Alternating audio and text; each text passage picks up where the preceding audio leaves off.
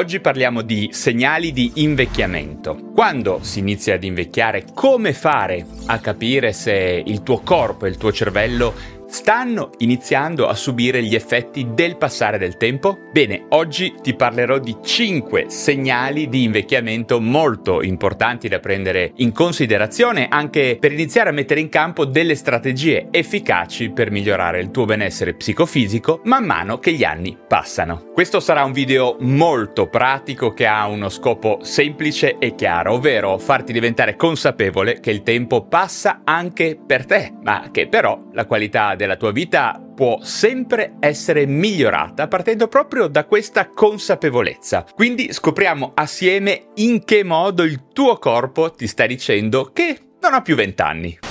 Ehi, scusa l'interruzione, ma ho una cosa davvero importante da dirti. Forse sai che io e Gennaro Romagnolo abbiamo realizzato assieme un percorso di 30 giorni, una lezione al giorno, che agisce attraverso mente e corpo per portare il tuo cervello a uno stato di calma, focus e motivazione. Questo percorso si chiama Brain Restart e volevo farti sapere che è in offerta per pochissimi giorni, per il Black Friday, fino a domenica 26 novembre, quindi potrebbe essere l'occasione buona per acquistarlo. Vuoi saperne di più? Clicca sul link che trovi da qualche parte in descrizione descrizione.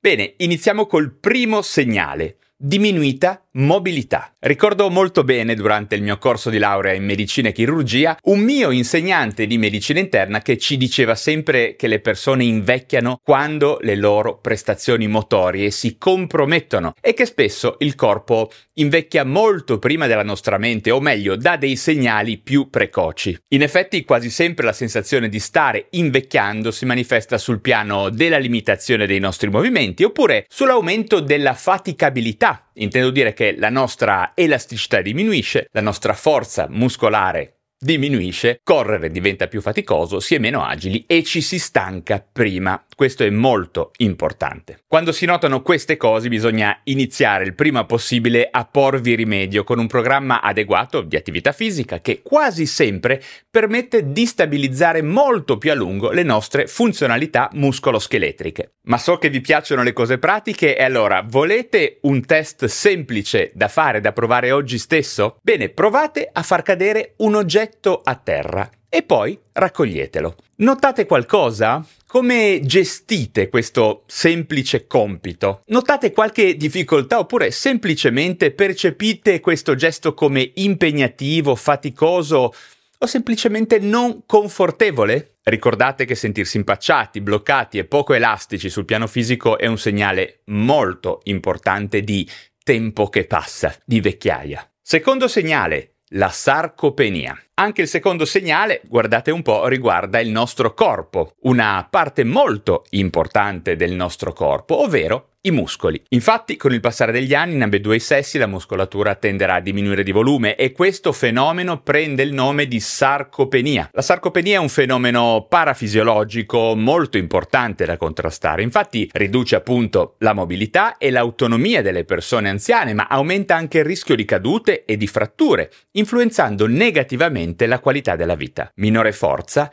e maggiori probabilità di stancarsi per compiti che prima erano agevoli. Inoltre la sarcopenia può portare a una ridotta capacità di gestire altre condizioni mediche come il diabete, le malattie cardiovascolari, aggravando ulteriormente lo stato di salute generale. Ricordiamoci che la perdita di massa muscolare è anche direttamente associata ad un aumento del rischio globale di mortalità. Di conseguenza la prevenzione e il trattamento della sarcopenia, anche se non è considerata ancora una malattia, attraverso l'esercizio fisico e una nutrizione adeguata sono essenziali per promuovere un invecchiamento sano e per migliorare di molto la longevità. Ricordiamoci anche che alla sarcopenia fa seguito quasi sempre un aumento della massa grassa viscerale, che tenderà a sua volta a favorire condizioni pericolose e negative come l'infiammazione cronica di basso grado e l'insulino resistenza. Terzo segnale, questa volta di tipo cognitivo, parliamo infatti di memoria e concentrazione. La perdita di memoria legata all'età, in particolare la difficoltà nel ricordare nomi e nel trovare le parole giuste durante i discorsi, è una sfida comune dell'invecchiamento. Questi segnali segnali possono essere molto spesso considerati normali variazioni del processo di invecchiamento, del tempo che passa, chiamiamolo di invecchiamento cerebrale, e non necessariamente sono indicativi di patologie gravi, come ad esempio la demenza di cui subito si parla. D'altra parte, la memoria e l'attenzione fanno parte di un segnale da tenere bene in considerazione. Questi sintomi possono influenzare la qualità della vita, riducendo la fiducia nelle interazioni sociali, molto banalmente, e anche causando stress e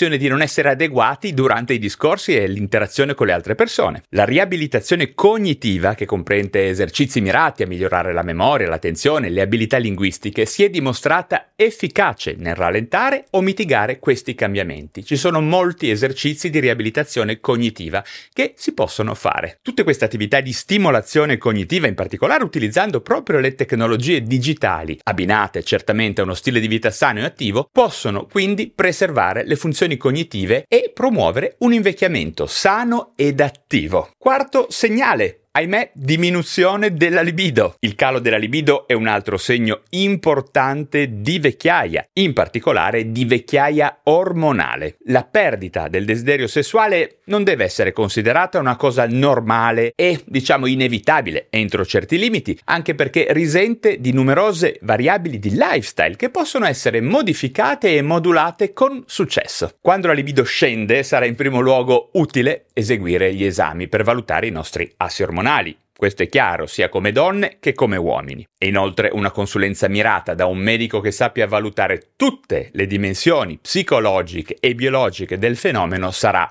davvero fondamentale. Quindi fatela. A seguire poi potranno esserci consigli esercizi e pratiche per riattivare gli assi ormonali e questo è assolutamente possibile tramite esercizio fisico, alimentazione e integrazione e in casi estremi anche tramite farmaci. Quinto, quinto e ultimo segnale, peggioramento del riposo notturno. Arriviamo infine ad un'ultima variabile chiave da osservare per valutare l'inizio, ahimè, del nostro invecchiamento, il riposo notturno, in termini sia qualitativi che quantitativi. Su tutti i libri di medicina viene considerato come fisiologico e normale il dormire meno e peggio man mano che gli anni avanzano. Accade anche che Paradossalmente, parallelamente al dormire peggio di notte si abbinino anche alterazioni del nostro stato di veglia durante il giorno, come sonnolenza post pranzo, difficoltà a stare svegli, che ne so, durante un film, al pomeriggio o alla sera, oppure generica sonnolenza diurna e la famosa stanchezza cronica. Il peggioramento del sonno, lo ripeto, viene considerato fisiologico, ma al giorno d'oggi andrebbe comunque un po' rivisto questo concetto, perché è anche vero che ci sono molte cose da fare per porre rimedio a questa forma di disagio. Diciamo che esiste un'igiene del sonno da imparare e che si possono utilizzare molti sistemi naturali per porre rimedio a questo problema e magari ne parleremo meglio nei prossimi contenuti, ok? Sia da un punto di stile di vita, alimentazione, attività fisica e integrazione nutraceutica. Tiriamo un pochino le conclusioni a questo punto, ok? Queste sono le 5 cose più importanti a cui far caso se vuoi iniziare ad essere consapevole di quando l'età avanza verso la vecchiaia. Ma perché questo è importante? Beh, perché ve lo voglio ripetere, al giorno d'oggi non si tratta di un destino ineluttabile, abbiamo davvero molte strategie di stile di vita, di alimentazione, di integrazione che possono aiutarti a contrastare tutti e cinque questi segni di invecchiamento